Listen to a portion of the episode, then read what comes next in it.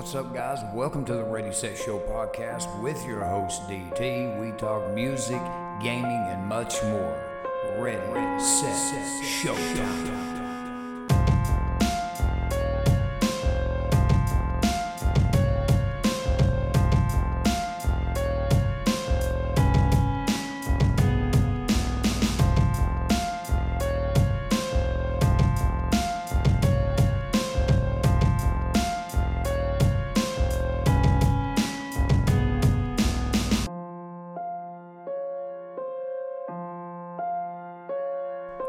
What's up, guys? Podcast Greatness Productions brings you the Ready, Set, Show podcast, guys. This is episode seventy-five. I'm your host, D T, and I'd like to thank you beautiful people for joining me this week. Guys, this episode is going to be a little weird. We're going to be probably all over the place. You're going to get a little bit of everything. We got music news. We got gaming news. Ninja versus Tfue. Potential boxing match. Me and Kinsley, the daddy-daughter Fortnite duo. Something exciting happened with this new season. Got to talk about that. We got some music news. There is a reunion tour of a very famous metal band. I'm excited to announce this. I hope this happens. I hope it goes through.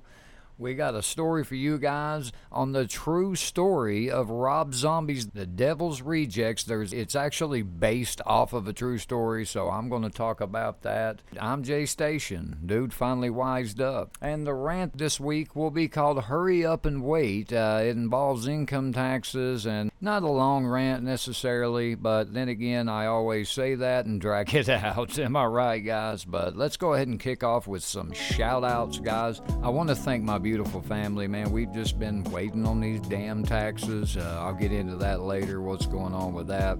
Love them so much, man. Me and Kinsley been having fun playing Fortnite. Me and the beautiful fiance, Darcy, we've been getting along great, man. We've just been just hanging with each other and just having a great time, man. I love them so much. So blessed and just happy they're by my side, and they mean everything to me. I want to thank Drama, Letty, Cheetah, Mo, Ben, everybody that has either came on the show, supported the show, helped the show. Always got to shout you guys out. I'm very thankful, guys. The new co-host is in the works. If my brother's not able to do it, I do have one other person in mind. It's my best friend, Jared. Yeah, that's right, Jared. If you're listening to this, come be the co-host on the Ready, Say, Show podcast, dude. It would be fun. Guys, look out for that. I'll keep you updated on it. I want to thank Kellen, the man, the myth, the legend, the one that got all this rolling, the guy that had been telling me for years, man, you should be on the radio with those stories you got. He was always supportive and always told me I should do that, and one day it popped in my head, and I always got to give thanks to Kellen. I know I say the same thing when I shout him out every episode, but it, it's true. It, he's the reason this show exists, and I'll say that every episode. So thank you, Kellen, and he's a damn good dude, by the way. Uh, I want to thank everybody that supports the show, whether you're a new listener, new to the Facebook page, new to the show, whatever it may be. If you've showed love, support, listened to the show, I want to thank y'all so much. I, I really do appreciate all the support that everyone gives the show. Thank you guys so much.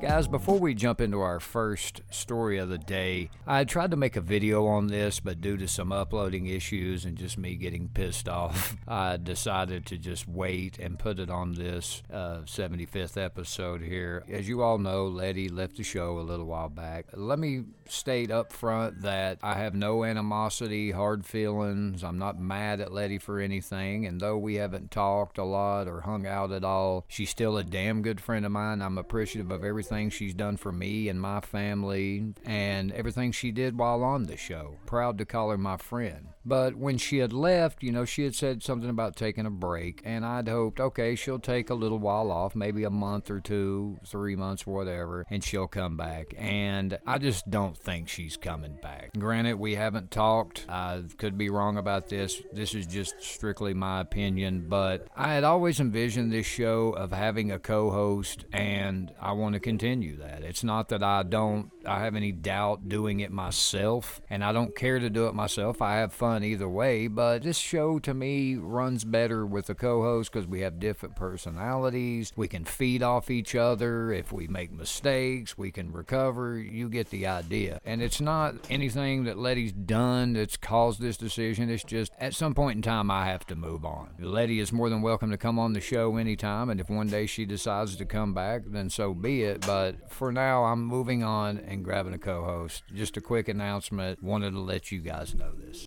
Next, moving on for you Rob Zombie fans, I've been really wanting to bring this story to you guys. I just discovered this the other day, but it's about Devil's Rejects. I'm a huge Rob Zombie fan, even when he was in White Zombie, when he did his solo project, his wife, baby, let's be honest, gorgeous.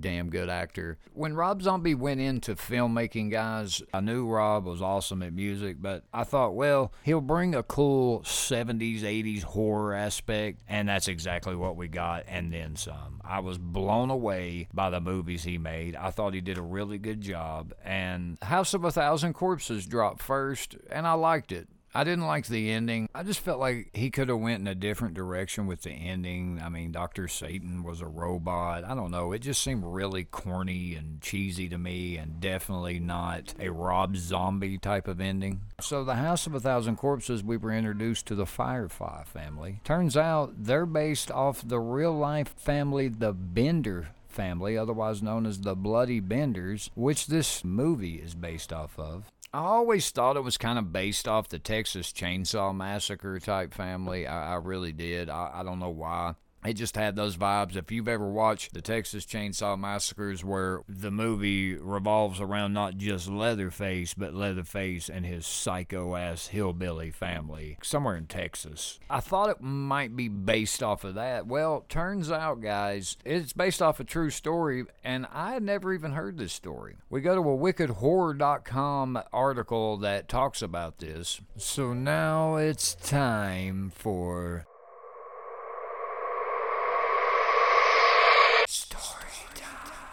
Rob Zombie's critically acclaimed masterpiece, The Devil's Rejects, is the far superior sequel to the equally gut-wrenching and terrifying House of a Thousand Corpses. Part of the gore flicks follows the Fireflies, a serial killer family with no limits to their evil misgivings, their only mortality taking root in the depth of their shared depravity. However, the Firefly family from The Devil's Rejects is just pure fiction, since a set of real-life serial killer parents who worked alongside their dangerous son and daughter could not possibly exist in the real world, right?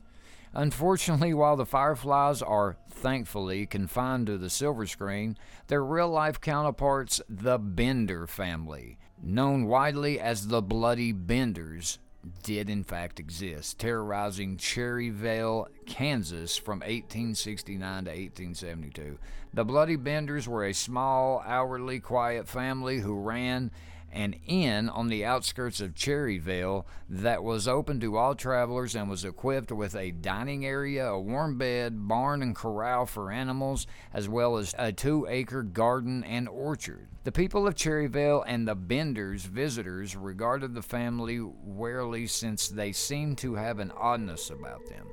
John Bender Senior and his wife Elvira, cool name, kept to themselves most of the time and barely spoke English, preferring their native tongue of German. But their children, John Bender Junior and his sister Kate, were more sociable. John Junior and Kate were often spotted in Sunday school at the local church and were the ones to charm the visitors upon first arrival at the inn, which set the guests at ease. Like the Firefly clan in The Devil's Rejects, the Bloody Benders had dual personalities, and their sinister dynamic worked underneath their happy exterior of family togetherness and entrepreneurship. When select guests would join the family for dinner, for instance, they would take the seat of honor that was situated in front of a curtain which divided the living space and the dining area. The quote-unquote guests of honor would be graced with the delightful presence of Kate and her lively conversation, as well as John Junior or John Senior sneaking up behind them with a hammer, striking the visitor on the head until they were dead. Wow. You about to eat a, you know, a ham sandwich. Next thing you know, you getting a hammer in your dome piece. That's, that's awesome. Then listen to this. A trap door, which was expertly placed underneath the feet of the guests, would then open and their dead body would be whisked downstairs to the basement, to be dismembered and buried in a shallow grave in the family orchard soon after. The guests that were murdered were not even rich or had anything valuable on them, so it is highly likely that the Bender family, like the Fireflies in The Devil's Rejects, killed for the sheer thrill and love of it, and that's what makes them demented. During their escapades, which totaled eleven homicides, John Junior and Kate were also involved in a bizarre, incestuous relationship of Of course they were, that had neighbors believing that they were husband and wife rather than brother and sister. It wasn't until early eighteen seventy-three that suspicion was aroused in Cherryvale after a prominent doctor of the area, William York, never made it home after last being seen in the care of the Benders. Doctor York had a brother who also happened to be a colonel that arrived on the scene with a plethora of his men in tow. After a couple of days of investigating, Colonel York held a town meeting where he announced that he would be searching every home in the area. Unfortunately, the Benders had got wind of what was transpiring and fled before the search even began, but luckily some local people found the eleven shallow graves that would become the Benders' legacy. While many were men that appeared to be traveling, one of the victims was a young girl guessed to be about eight years of age who was found buried alive after one of her arms was broken and a single leg was pulled out of its socket. Not only though, the Firefly clan from the Devil's Rejects and Bender families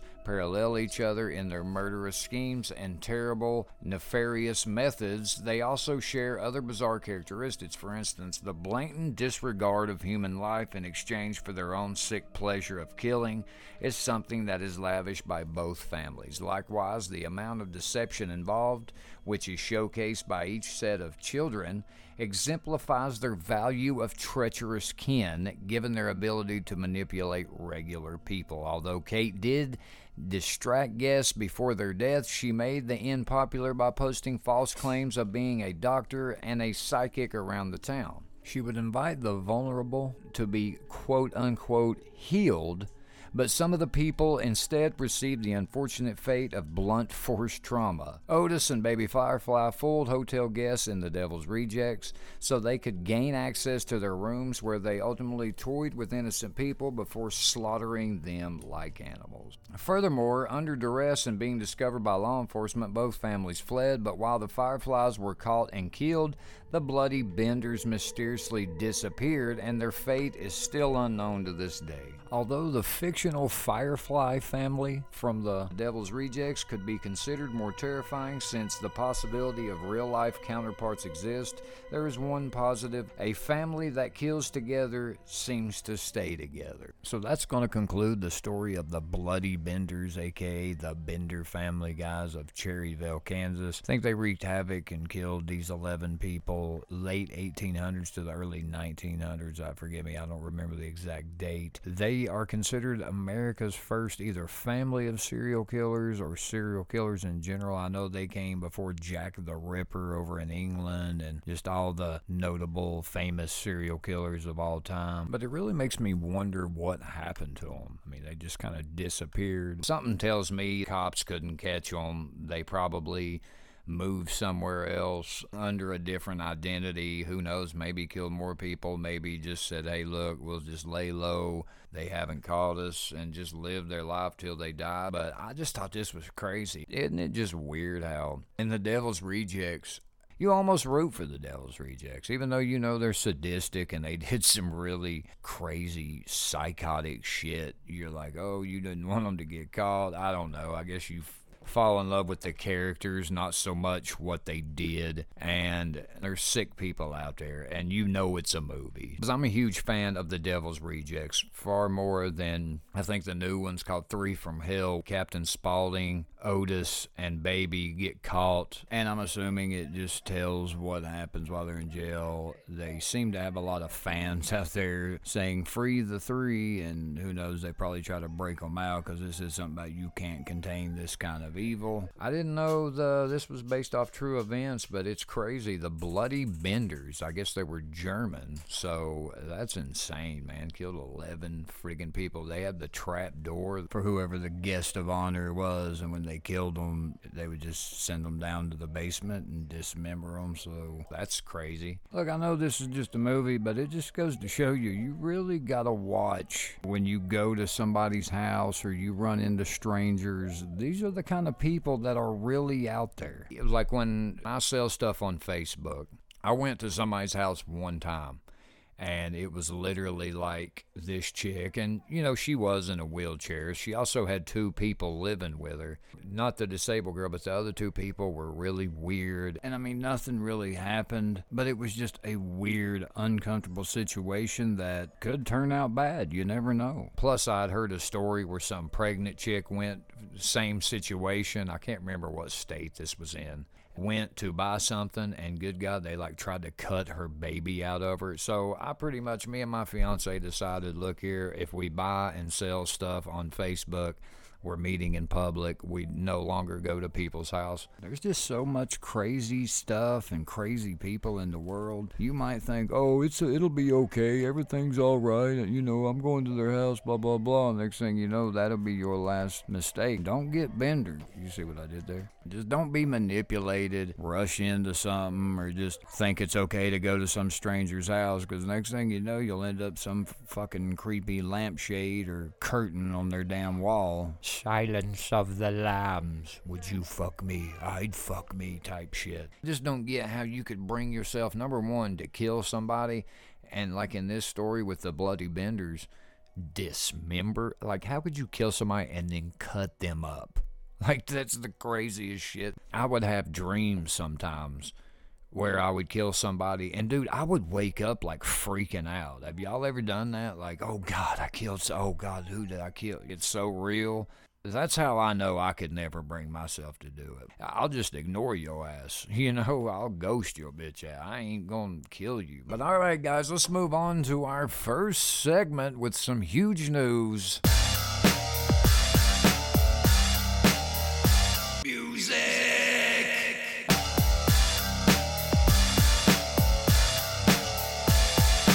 Let's talk some music. All right. Uh, so I was trying to really dig some stuff up, man. I was like, good God, man. I mean, I know, like, I'm I'm getting an early start this week, guys. I'm recording on a Monday, and I was like, my God, I don't really have any music news.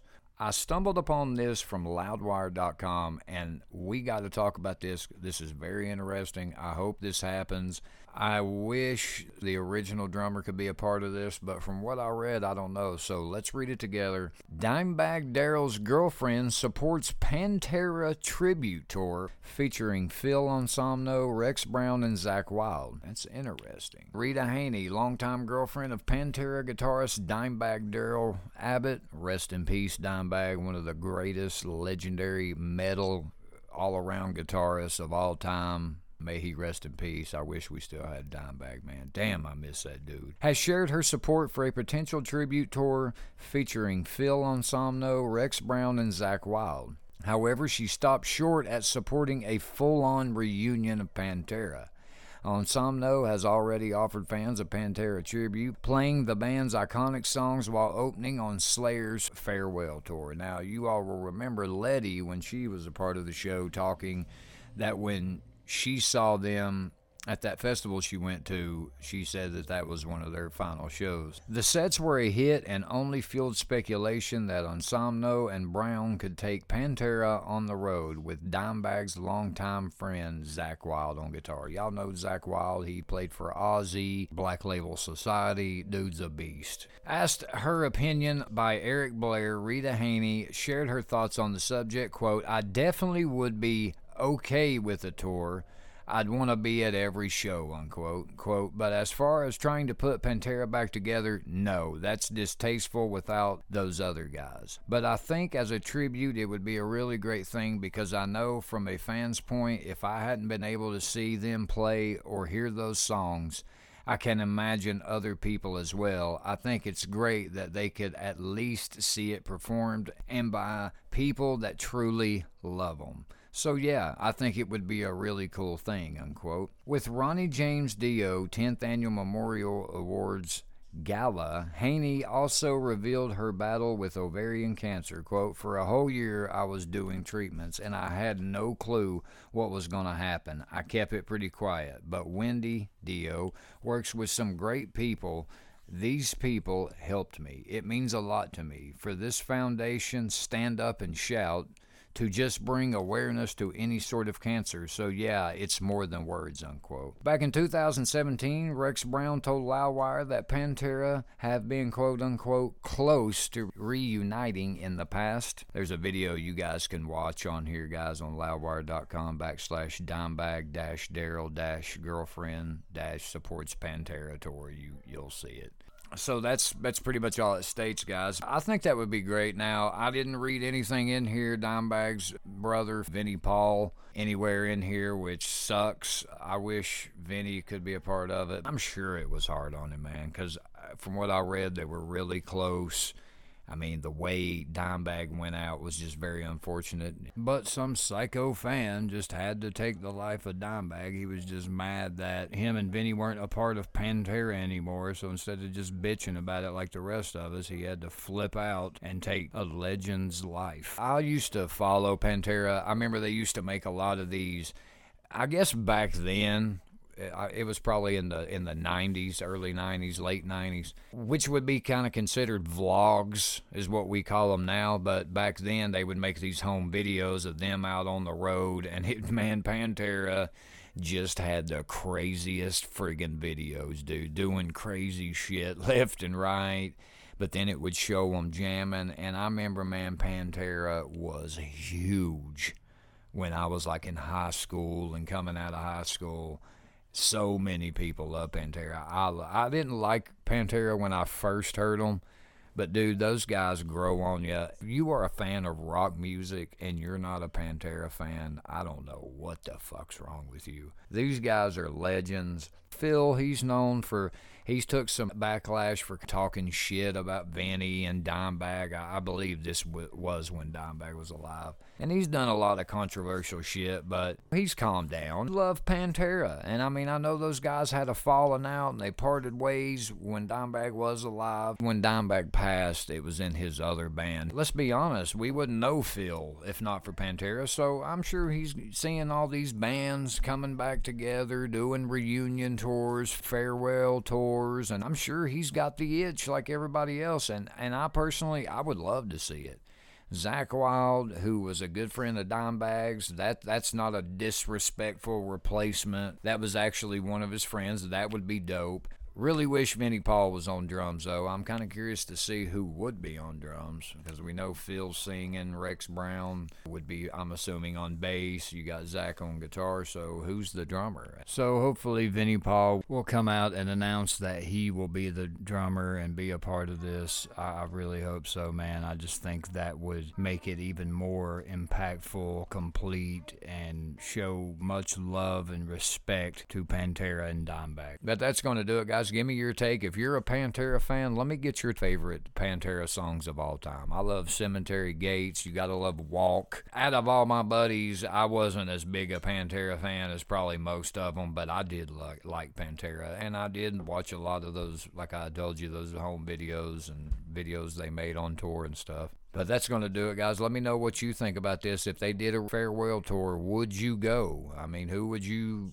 like to see on drums if, if Vinnie Paul doesn't come back? Give me your take on this. Do you think this is the right thing for them to do? Is this respectful to Dimebag? Before I move on to gaming news, guys, a buddy of mine that I spoke about at the top of the show who I would love to bring as a co-host on this podcast, a good friend of mine, Jared. Those who know Jared know who I'm talking about. My friends and family are just guys that have made music with him, whether it be rock or rap. He did make beats and rapped. I think he's still doing it, actually. Uh, goes by Mad Scientist. I was in many bands with him. Hell of a guy. Rapping-wise, if you looked at Jared, he doesn't look like your typical rapper. And that's not a big deal, but he reminds me of, like, Post Malone. Now that Post Malone's out and popular, I was like, dude, that's Jared's identity right there. He looks like a lumberjack that drank too much. When I think of musicians as far as people that I actually know, that I've jammed with, that I've played music with when I was playing drums. I mean, this guy's probably cream of the crop, number one by far. He can play guitar, and I'm not talking about a little bit of guitar. I'm talking about dude is is an excelled musician. He really is. He could be literally, and I'm not bullshitting just because he's a one of my best friends, but he could be a one-man band. We were talking today, and, you know, me and him, we always crack jokes and talk about the old days when we hung out, man. We used to do crazy shit. By the way, Jared, that weed just went straight to my lungs and stoned me to death. We used to just do stupid shit. Like, he likes when I say that. But, I mean, man, I have so many memories with Jared, but, man, when we played music, dude, it, it just intensified our friendship. I give thanks to him a lot. The memories playing music that I have, and Jared's one of the reasons that I started playing music, and he taught me a lot. Progressed as a drummer. I mean, he, he didn't fully sit down every day, so many days a week, and show me, but, dude, he literally showed me a lot on drums. I mean, and I kind of wanted to develop my own style. I mean, there was times I'm sure he probably got frustrated with me because I literally started in a band. It wasn't like like my uncle who played drums for years and then he transitioned into a band. No, I started out playing in a band, dude. It was crazy because I remember I would just do, it seemed like I would do and probably was doing the same shit. But I'm sure like most drummers, I just started with the basics. It was just so fun. Every time I talk to Jared, it seems like I get that itch to want to start playing music again. I'm sure most musicians know what I'm talking about. We end up talking about it, but I was like, man, I just wish we would have done something with our music. I mean, man, there was just so many opportunities and good bands that we were in that I really feel like if we had kept going, definitely twelve gauge Heretics and Hypnosis. But again, man, me and Jared always seemed to be, you know, the guys that were dedicated and, and ready to go and pumped for practice. And, and one thing that I do wish is that we would have worked more and built our equipment up to where we had just top-notch equipment. Instead, we were just always twenty-four seven music, music, music, you know, because I feel like we put off a lot of things, and I wish we wouldn't have partied so much. Because I'm going to tell you something. I'm fairly decent on drums. I let other people that have heard me form their own opinion. I'm not one of them, yeah, man, I'm badass. Out of everybody I've known and played music with, I feel like Jared deserves his shot to be a part of music. I mean, really, I feel like he could contribute so much. Because that dude spent many times when he was young just sitting in his room, just learning and learning and playing and playing. And he really deserves to make, I mean, even to this day at our age, he still deserves it. We were talking about something too, and I don't know those of you all who are Christians or believe in religion, God. Me and Jared met each other in church. We've always had that religious tie with each other. Though we steered away from that path, Jared told me that one time when he was fourteen, and he's never forgot this. We actually talked about it today. He said, man, I remember this guy who I didn't know, never met the guy, never heard of him. We were talking, and he told me that I would never do anything with my music unless I play for the Lord. And he said, and it's stuck with me for so many years.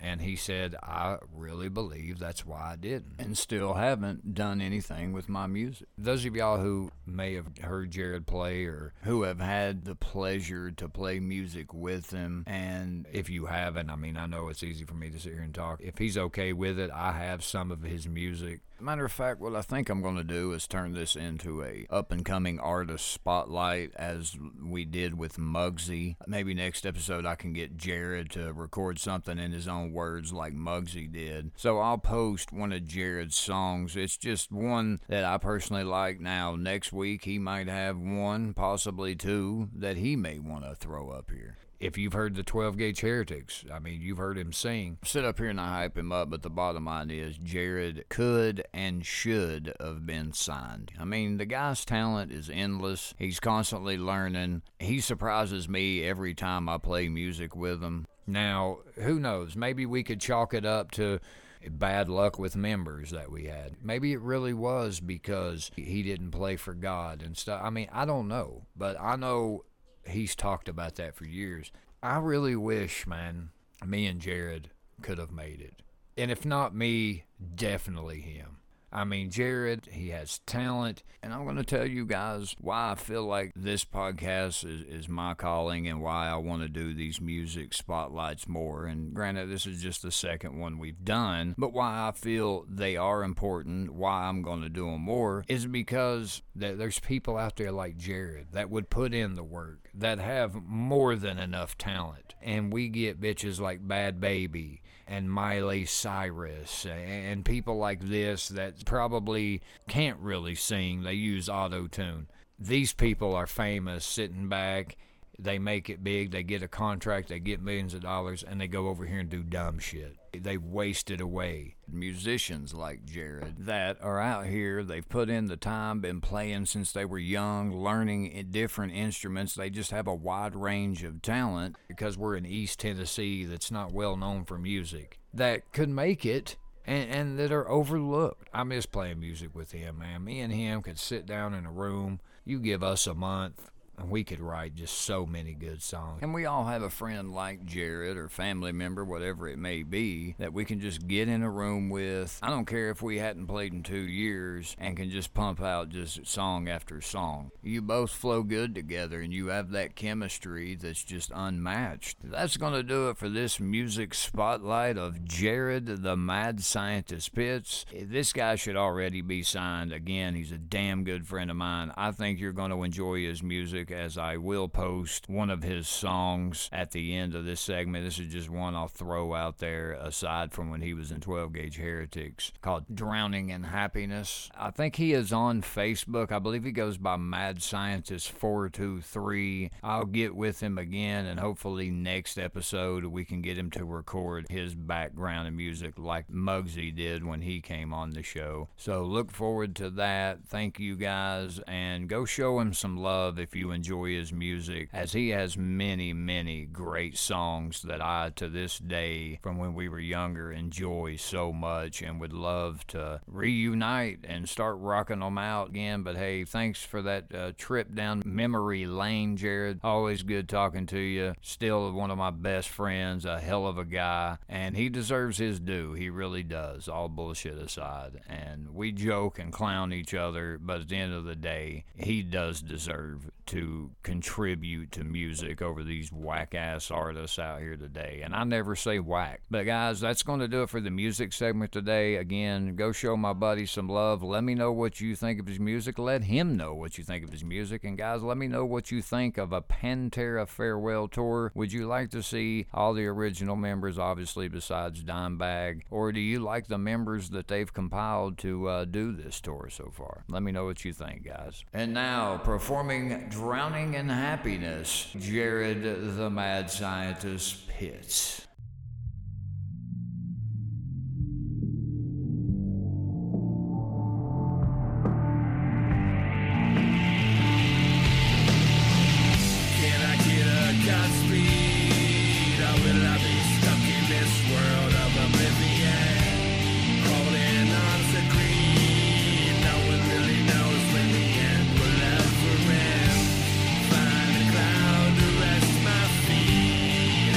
No, no.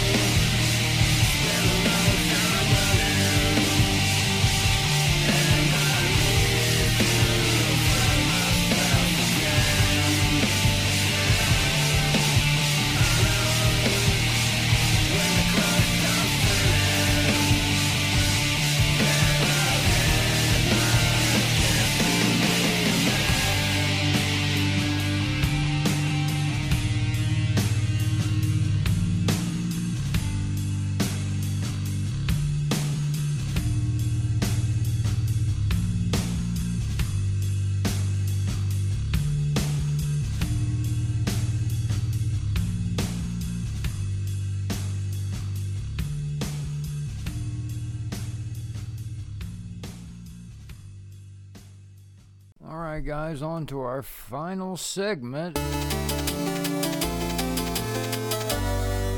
Hey, bro, let's gang. gang, gang, gang. In gaming news today, guys, I want to first start off with my review on the new season. Yes, you guessed it, Fortnite Chapter two, Season two. Before I dive in, I just want to state up front, my first duo win was with my beautiful daughter, Kinsley. We've recently both started playing duos. Though I don't really play solo duos and squads much, mainly duos and squads, I rarely play that. I'll play solos occasionally. Me and Kinsley, we've recently been playing, and we finally got our first win together at the start of this new season. I got both me the Battle Pass and her the Battle Pass, and I'm going to give this Battle Pass a nine. I, I think it's really creative, unique. We got our first win. I'm so proud of us. And every season, there's a certain glider you get. It's an umbrella glider. And when you win, you get a unique one, and we got this season's. Then I turn around the very next morning, because I always wake up early where Kinsley was born. For some reason, I always get up anywhere between three and five in the morning, and I just started using that time to game for a few hours, and then I'll usually lay back down. But I was playing and got my first solo win while I was trying to complete this first week of the new season's challenge. So that's cool. Do I have many solo wins? No, I've got two. I've got one duo win, and I've got a few squad wins. Because, again, I play Team Rumble probably ninety percent of the time. I rarely play duos. Actually, since I've started playing with Kinsley, that's the most I play, because now you can run split screen on Fortnite, and me and Kinsley can both play together, kind of like two players, you know. But you can only play duo squads and then arena duos and squads. But, hey, maybe eventually they'll make it to where you can play Team Rumble, just because you get more X P off Team Rumble. The loot is way better, and you can respawn. So that's why I'm just a Team Rumble guy. I think all the really awesome players go in solos, duos, and, and squads. It will make you better, and made me and Kinsley better. And, guys, make no mistake about it, yes, my daughter's four. She did get eliminations. She did. She got probably, I'd say we got ten the game we won, and she got every bit of, I'd say, four or five of them, at least half of them. Yeah, that's right. My four-year-old murking folks on Fortnite. I'm so proud of her. That's why I love Fortnite. It's another way for me and her to bond, and, and we've been just having a blast, man. It's just so fun. But this season, Fortnite Chapter two, Season two, is based off of uh, like Spy, like James Bond. There's a lot of changes, so let's go over them. We will go to an article. Forbes actually has a great article. We start with a new Battle Pass interface. You'll get something totally different when you click on the Battle Pass tab this time around. We've got a new sort of secret layer with our agent friends inside, adding a narrative layer to the challenges and unlocks that we've had with us for so long. It's cool, and it really is, man. I love the new layout. Again, I never doubted Epic Games. I knew they would come up big, and they did. All right, now map changes. Wouldn't be a new season without map changes. We have five new locations. It's the Shark, the Agency, the Grotto, the Rig, and finally, the Yacht. So that's the new locations, guys. Again, the Shark, the Yacht, the Agency, the Grotto, and the Rig. We also have some new mythic weapons. When you go to any one of the new locations, you eliminate any of the Battle Pass skins. You can get new mythic weapons. Now, the first one we got is when you go and you eliminate Brutus, you get the new mythic minigun. When you eliminate T N Tina, you get the Kaboom Bow. When you eliminate Sky, you get the assault rifle and the grappler, which that me and Kinsley have both used both of those. Meow Muscle, you get the Pew Pew rifle, and Midas, you get the drum gun, which me and Kinsley just got our second duo win as I was editing editing this episode, the twenty-sixth of February, we got our second win, and I actually took out the last three people with the new drum gun, so it's insane. Again, guys, these weapons are worth the risk, I'm telling you. All right, first we got henchmen. All new locations come stocked with henchmen. They're like the little uh, bodyguards for each of these locations. You kill them, and you can get ammo and their weapons that they're using to try to eliminate you. With the henchmen, building on the First Order troopers from the Star Wars event, henchmen are no joke. They will kill you if you don't come prepared. And trust me, the henchmen aren't too bad, but they use the Battle Pass characters in there too. That's how you get the mythic weapons, and they are no joke. And they add a real wrinkle to landing at these new locations. Each location also has a boss henchman that will drop a key card to a secret vault full of sweet loot. You can fool these henchmen in a couple of ways, either by putting on a disguise in a phone booth or sneaking around Metal Gear style in a cardboard box. Yeah, so now you can get in cardboard boxes. They have these phone booths, kind of like the Superman type deal, where you go in, you come out, and you're dressed as one of the henchmen. They've got one in Pleasant Park and other key locations around the map. I'm sure the more popular ones, Retail Row. The main one I've seen, other than the new locations, as far as the phone booths, is Pleasant Park is usually where I go. They will either give you a ghost disguise or a shadow disguise. These will help you as far as the henchmen, because they have been put in the new locations as well as some of the key locations. So these disguises will help you, but as soon as you get shot, guys, they instantly go away. I actually didn't know about this, and I just randomly went in one one day, and I was like, Kinsley, you gotta see this. Next, we got some unvaulted items. So far, we appear to have remote explosives, heavy sniper rifles, suppressed S M G, and the grappler, now upgraded to mythic. All pretty spy themed. On the flip side of the coin, we vaulted the damage trap, bolt action sniper rifle, S M G, and some rarities of the rocket launcher. So no more traps, guys. You don't got to worry about traps, and I got to tell you, that's a big relief. I don't have to look up every time I go in a house or anything. But it is weird. Traps have always been in the game. Cypher P K was not happy, as he's known as the trap guy. Next, we have decoy grenades, and me and Kinsley love these. I think this was a great addition to the game, and you can be very strategic with these. It's a throwable that puts down a decoy version of yourself, particularly handy for the henchmen. So you can just throw it, it, it kind of imitates your whatever skin you're using, and it'll take off running, and you can distract enemies, and it, you can troll with it. It's hilarious. And we found that it'll actually shoot, I'm assuming, in the opponent's direction. As we had one, I noticed that it was firing. I was like, wow, sometimes I think somebody said they'll drop you loot or materials, but I haven't seen that yet. That could be just B S. Next, we have teleporting toilets. I think there's actually trash cans that do it too, so sometimes when you wander into a toilet, you wind up somewhere else. This happens to me sometimes, he said.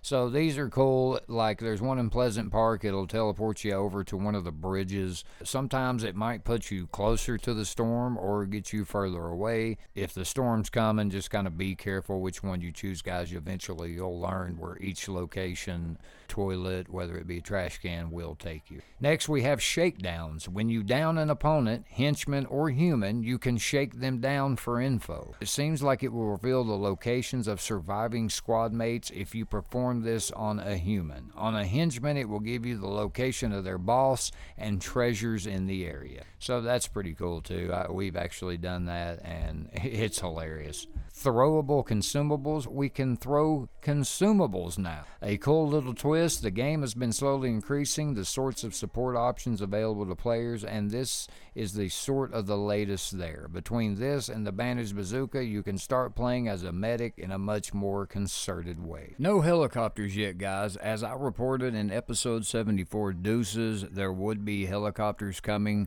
to this new season. As of right now, there isn't. Now, there is helicopter pads, like at the new locations. And just be patient. I think they will be coming to the game. But it says helicopters have been teased and make an appearance in the early trailers, but they're not in the game yet. I'd expect them to arrive in the course of the season, however. I'd say in a few weeks we'll have them. guys, there's a lot of cool stuff added to this. I thought this was a really unique way for them to go, coming off of the uh, the last season where we had the alter egos of each skin, Chapter two, Season one, and now Chapter two, Season two, you have the spy theme with Team Ghost and Team Shadow. So the secret skin, they usually announce it around week seven or eight, somewhere in that time frame of each season, but we already know who it is up front, and this is why we grind all these challenges, and guys, this season, it's going to be worth it. This is awesome, though I wasn't a huge fan of the Deadpool movies. Deadpool is the secret skin. Now, you probably won't be able to get them till, I'm going to say, anywhere from week seven, eight. I've noticed, like, there wasn't many challenges this first week, and I think they're stating next week there there's going to be ten challenges in week two, as there wasn't that many here in week one. You never know. They're kind of switching it up every week, which I like. Keeps it fresh. Where the battle pass tab was, and you could just flip through your battle pass. Now you can f- go to your challenges there. You can uh, you go on up, and there's certain skins in there, like the Maya skin, which you get Maya and Agent Peely, which is basically Peely in a spy outfit, a suit. It gets on my fucking nerves. But anyway, Maya, you, she's got so many different styles, and what it is, every so many challenges you do, you're able to upgrade her. Like, I've got her hair and a tattoo upgrade so far, so is Kinsley. But you can go ahead and deck her out how you want her to look overall, and then when you get those upgrades, you can just go on there and confirm it, and boom, there you go. Now, I do hope eventually you can choose any of those styles. You'll have access to them, but I don't know, because in one of the tabs it has Ghost and the Shadow symbols, and it says coming soon, and it says eventually you will have to pick. So I don't know if you pick Team Shadow, if you'll just get those versions, or if you pick Team Ghost, you'll just get those versions, or eventually you'll be able to get them all. I'm not sure, but I like how they switched it up. This is this is why I tell y'all, and I kiss Epic Games' ass so much, and I brag on this game, and why this has been my number one game for almost going on two years now. They just keep it fresh. Just when you think you got them figured out, boom, they come with something else. And when they know they're messing up, or people are bored or getting sick of the game, they do something to bring everybody back. Maybe everything, all of these new changes don't appeal to everybody, but I guarantee you a few of them appeal to every single player on this game. So you may not like every one of them, but I know it's enough. You'll like enough of them to where you're going to come back and keep playing Fortnite if you did quit playing the game, which I don't believe that. But guys, I got to tell you, what would I rate this season? So far, I do like it better than last season. I'm going to say right now eight point five. I, I like it.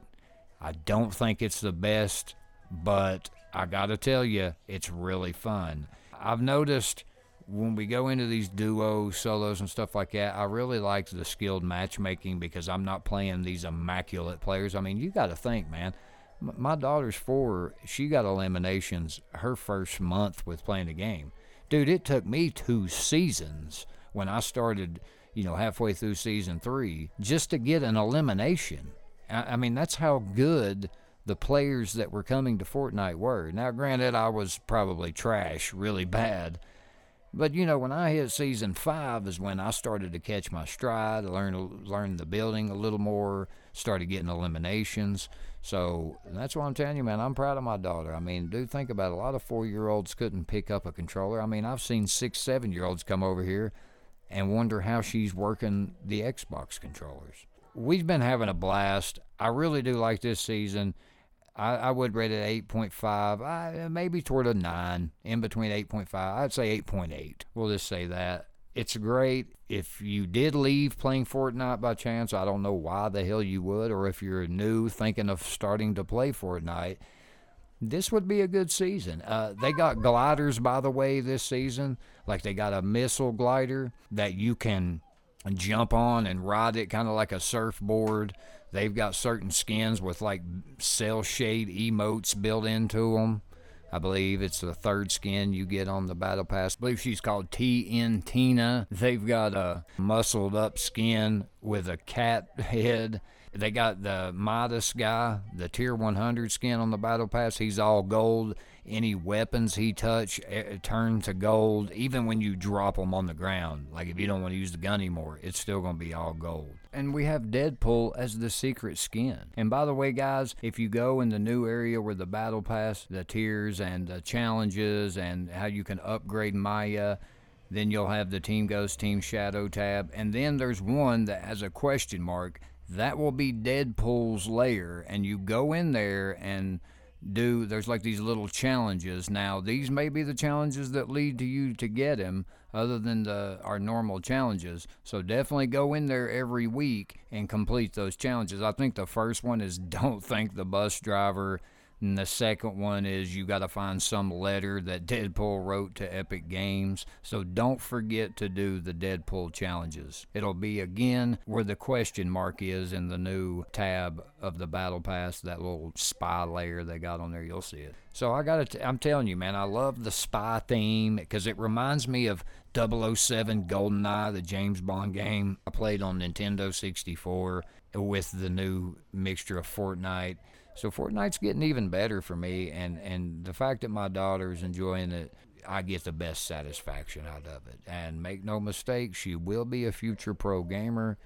Look out, you might get murked by the four-year-old video game prodigy, Kinsley J. Baby, she's coming for you. All right, guys, continuing with Fortnite. Fortnite's number one and number two, Ninja and Tfue, are gonna fight. What? These dudes have been off and on. They're they're friends one week. They're fighting the next. You know, they're they're each other's rival. Let's be honest. I know they try to be civil with it. Well, apparently somebody hacked Ninja's Twitter, and this has somehow led to Tfue calling Ninja out for a boxing match. Let's go to a Gamerant dot com article that says Tyler Ninja Blevins is arguably the most famous video game personality out there at the moment, with the popular Fortnite streamer even appearing on the cover of E S P N magazine at one point. That's huge.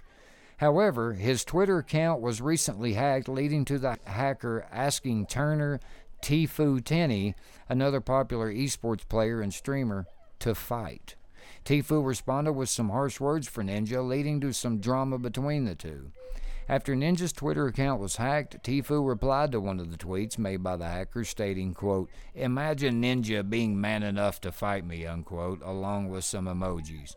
Tfue then posted a video to his YouTube channel titled, quote, "Ninja Challenges Me to a Boxing Match," unquote. In the video, Tfue explains his rivalry with Ninja and that regardless of Ninja not actually being the one to challenge Tfue to a fight, Tfue would still fight Ninja. Yeah, you're, you're real hard. Quote, "This is something I've been meaning to get off my chest for a while now," unquote, Tfue says in the video. Quote, "For years and years, Ninja and me have been rivals, competing against each other since H one Z one, P U B G, and Fortnite. Ever since I started blowing up on social media, blowing up on Twitch, whatever it may be, he's been trying to tear me down. He's been talking shit behind my back," unquote. Tfue also alleges that Ninja tried to get him banned from Twitch and ruin his career, and that he knows Ninja doesn't like it. He then challenges Ninja to a fight in any form of martial arts, citing the success of K S I versus Logan Paul as reason enough to try it. Some have said the rant is a joke, but Tfue does seem pretty charged in his video. Tfue even calls out Ninja's move to Mixer in the video, claiming that the streamer is now desperate for views and that a fight with Tfue would raise his numbers. Tfue showed a screenshot of the two streamers' concurrent viewers to drive home the point. So there was a tweet Ninja made, and this is what he says, I'm assuming after he recovered his account. "I have no interest in fighting you at Tfue.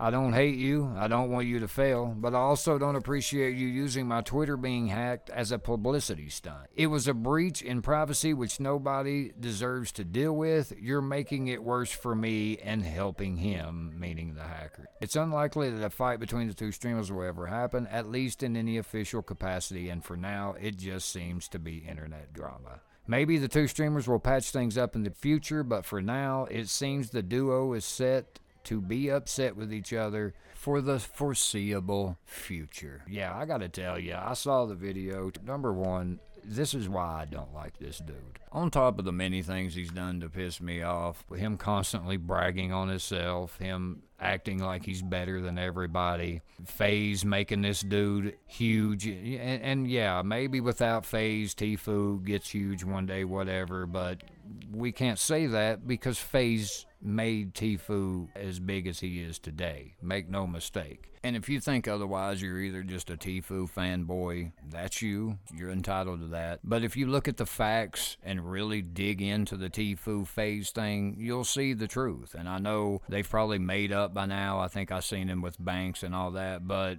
at the end of the day, the truth is the truth. On top of Tfue's toxic fan base, his constant stream snipers, I mean, good God, that's why a lot of people don't even like playing with this kid. Tfue just, this guy has just turned into the ultimate sellout. I wish Ninja would fight him and beat the living shit out of him so that we wouldn't have to hear from Tfue. Tfue might actually be humbled, shut his mouth. But clearly, you know the dude was hacked. And Ninja was right. You used this as a publicity stunt. If you knew he was hacked and you still took advantage of it, then you used it for a publicity stunt because you chose to make this public rather than if you had all these inner harsh feelings or whatever that you felt Ninja had toward you or this beef. Contact the dude privately and talk about it. If he's a dick, then do what you got to do. If not, then it is what it is. Why would he want you to fail? What would he have to gain from you failing? People are going to make their own choices. It don't matter what Ninja says. And then you want to look hard. Dude, you know Ninja ain't going to fight you. Look what all Ninja's got going for him. Yeah, you may have more viewers than him, dumbass. You're on Twitch. He's on Mixer. He's trying to put a whole platform on his back. There's more people that watch Twitch, idiot. Mixer's making moves, man, with the getting Shroud, Ghoul, a few other ones. I mean, they're they're doing what they got to do to make their name known. So I wouldn't be talking shit right now, buddy. Enjoy it while you can. But I guarantee you, he made more off the Mixer deal than you're making off of Twitch. I guarantee that. I'm a little biased here. I'm not the biggest fan of Ninja. I mean, I'm not going to lie to you. I, I do respect each of these guys and what they've accomplished. But if you look at when these guys made it big, it seems to me Ninja does more positive things and he, he's not let it go to his head. And I mean, maybe sometimes he acts a little cocky or whatever. But Tfue, this dude is just toxic, man. And then challenging to a fight. See, this is why I hated the K S I and Logan Paul thing. Because I said, now everybody's going to want to do this shit. Anytime anybody has beef, they're going to want to have a damn boxing match. And now look, case in point. Thank you, K S I and Logan Paul, and YouTube, we appreciate you. The cringe continues. I mean, Tfue, I think you're the one desperate for views. Otherwise, you know the dude was hacked. Why would you call a dude out that you know damn well he didn't say nothing? I think it's you, Tfue, that has created this rivalry. I think your dad played a big role in that. Your brother, probably their crew. And I think you saw Ninja was getting more of the recognition than yourself. Okay, well then you start getting recognition, but oh man, Ninja's still here. Ninja's still bigger. And I think you're jealous. I think that's ultimately what this boils down to.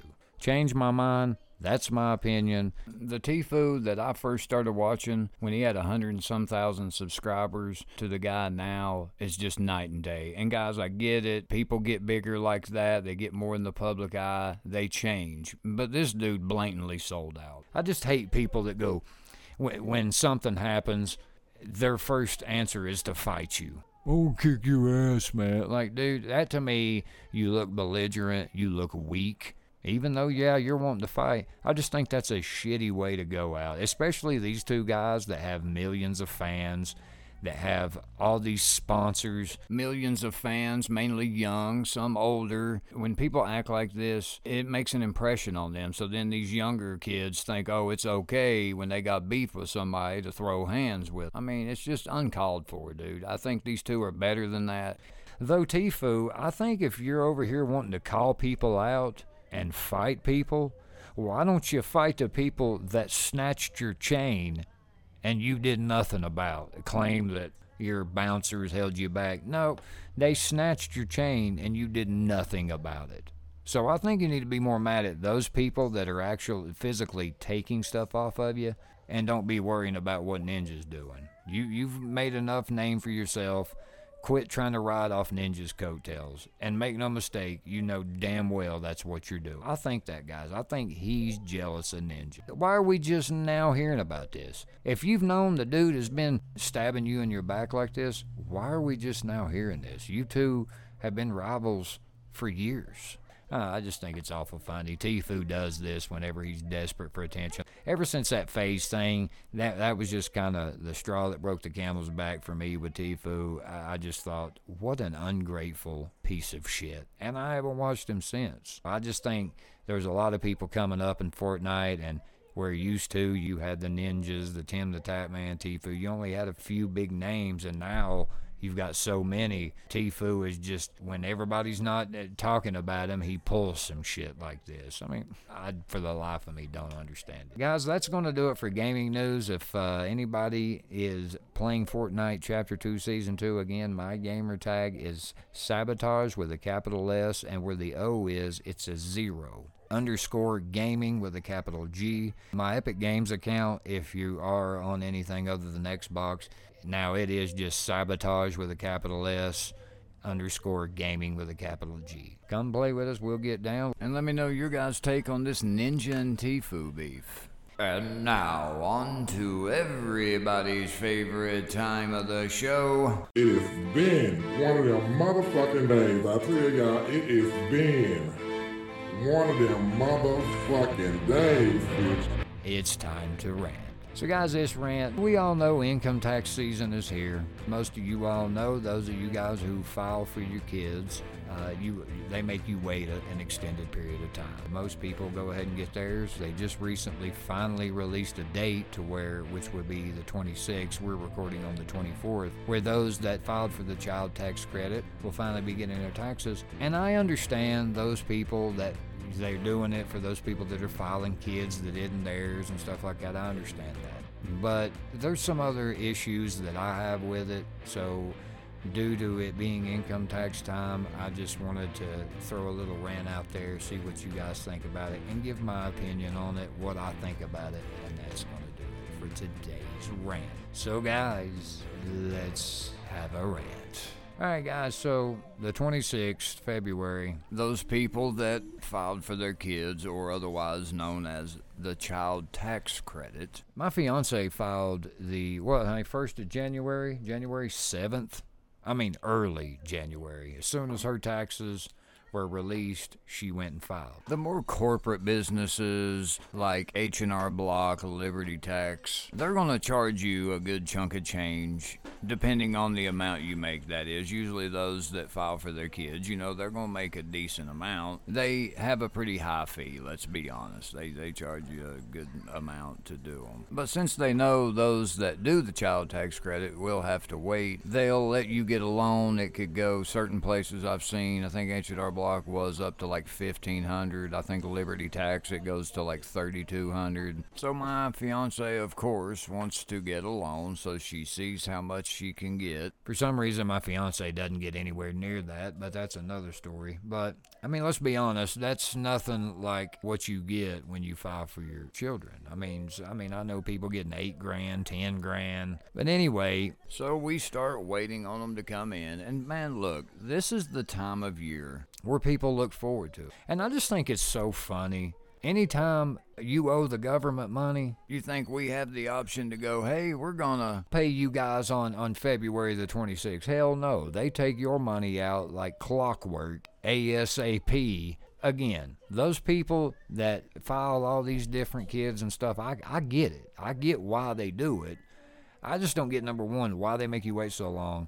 And like in my fiance's case, she's worked the same job and filed for my daughter every year for the last three years. And what I mean is, for example, in my fiance's case, for the last three years, she's filed for my daughter and even been at the same job. And I'm excluding the job because every now and then maybe we change jobs. But if you file for the same kid or kids so many years in a row, I think two to three years, you should just start being able to get your taxes when everybody else who doesn't file a child tax credit does. And now I get it if let's say you bring it down there, even if you just had a kid, okay, they want to verify whatever. I get them doing that two or three times, that's fine. Now, I especially get it if you get somebody, bring in these random kids, you find out they ain't even theirs. Yeah, make those people wait, but you got to think. My fiance filed first of January, so think about this. There's people that will be getting their taxes probably the same time she does. They might have just filed two or three weeks ago.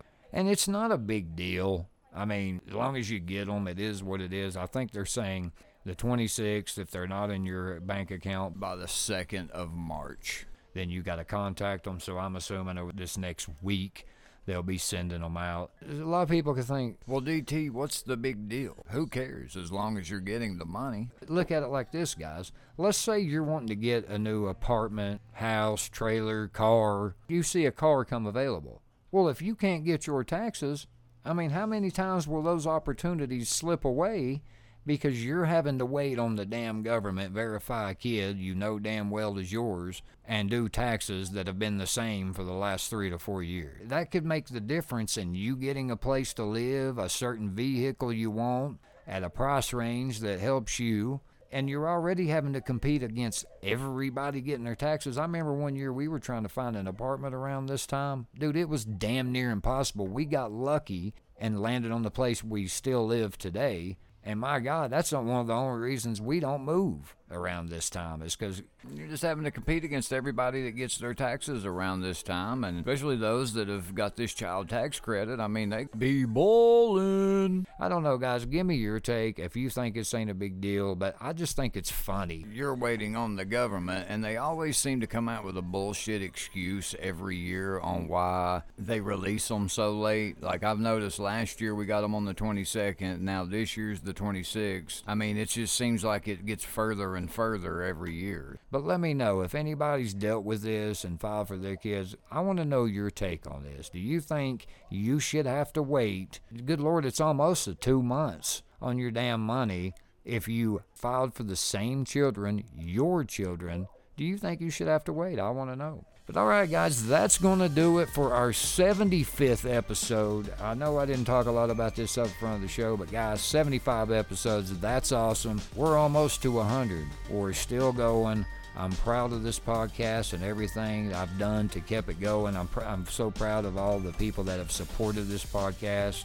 Guys, I want to get this podcast out there more. I really do. If you enjoy this podcast and you want to help the show out in any way, there's two ways you can do it. You can like, subscribe, follow, share. You leave me a comment. Anything I talk about on each episode, let me know. Give me your take. I do want to hear it. If you got any ideas, suggestions, let me know. And guys, I tell you what, head on over to our Facebook page at R S S Podcast. When you search on Facebook, scroll down just a little bit. When you get to the main page, you'll find a pinned post that has all our info on this show, from email to where you can hear this podcast, which, by the way, Apple Podcasts seems to be our most popular streaming platform. Shout out to Apple Podcasts. All our social media pages, guys, wherever you will go, Facebook, Twitter, follow the Ready, Set, Show podcast. I'm going to start posting on there more, guys. We will have a co-host very soon. I'm working really hard on that, guys. I'll keep you updated on that. If you guys have any recommendations on who you think would fit well with me co-hosting on this show, let me know. And guys, the second way you can support this podcast, you know me, I rarely ask for donations, but guys, if you guys can donate to the show, if you go to our Anchor page, head on down to where it says support, there is monthly contributions. You can do like ninety-nine cents a month, four ninety-nine a month, and then it says the nine ninety-nine per month, the creator gets thirteen percent more per dollar.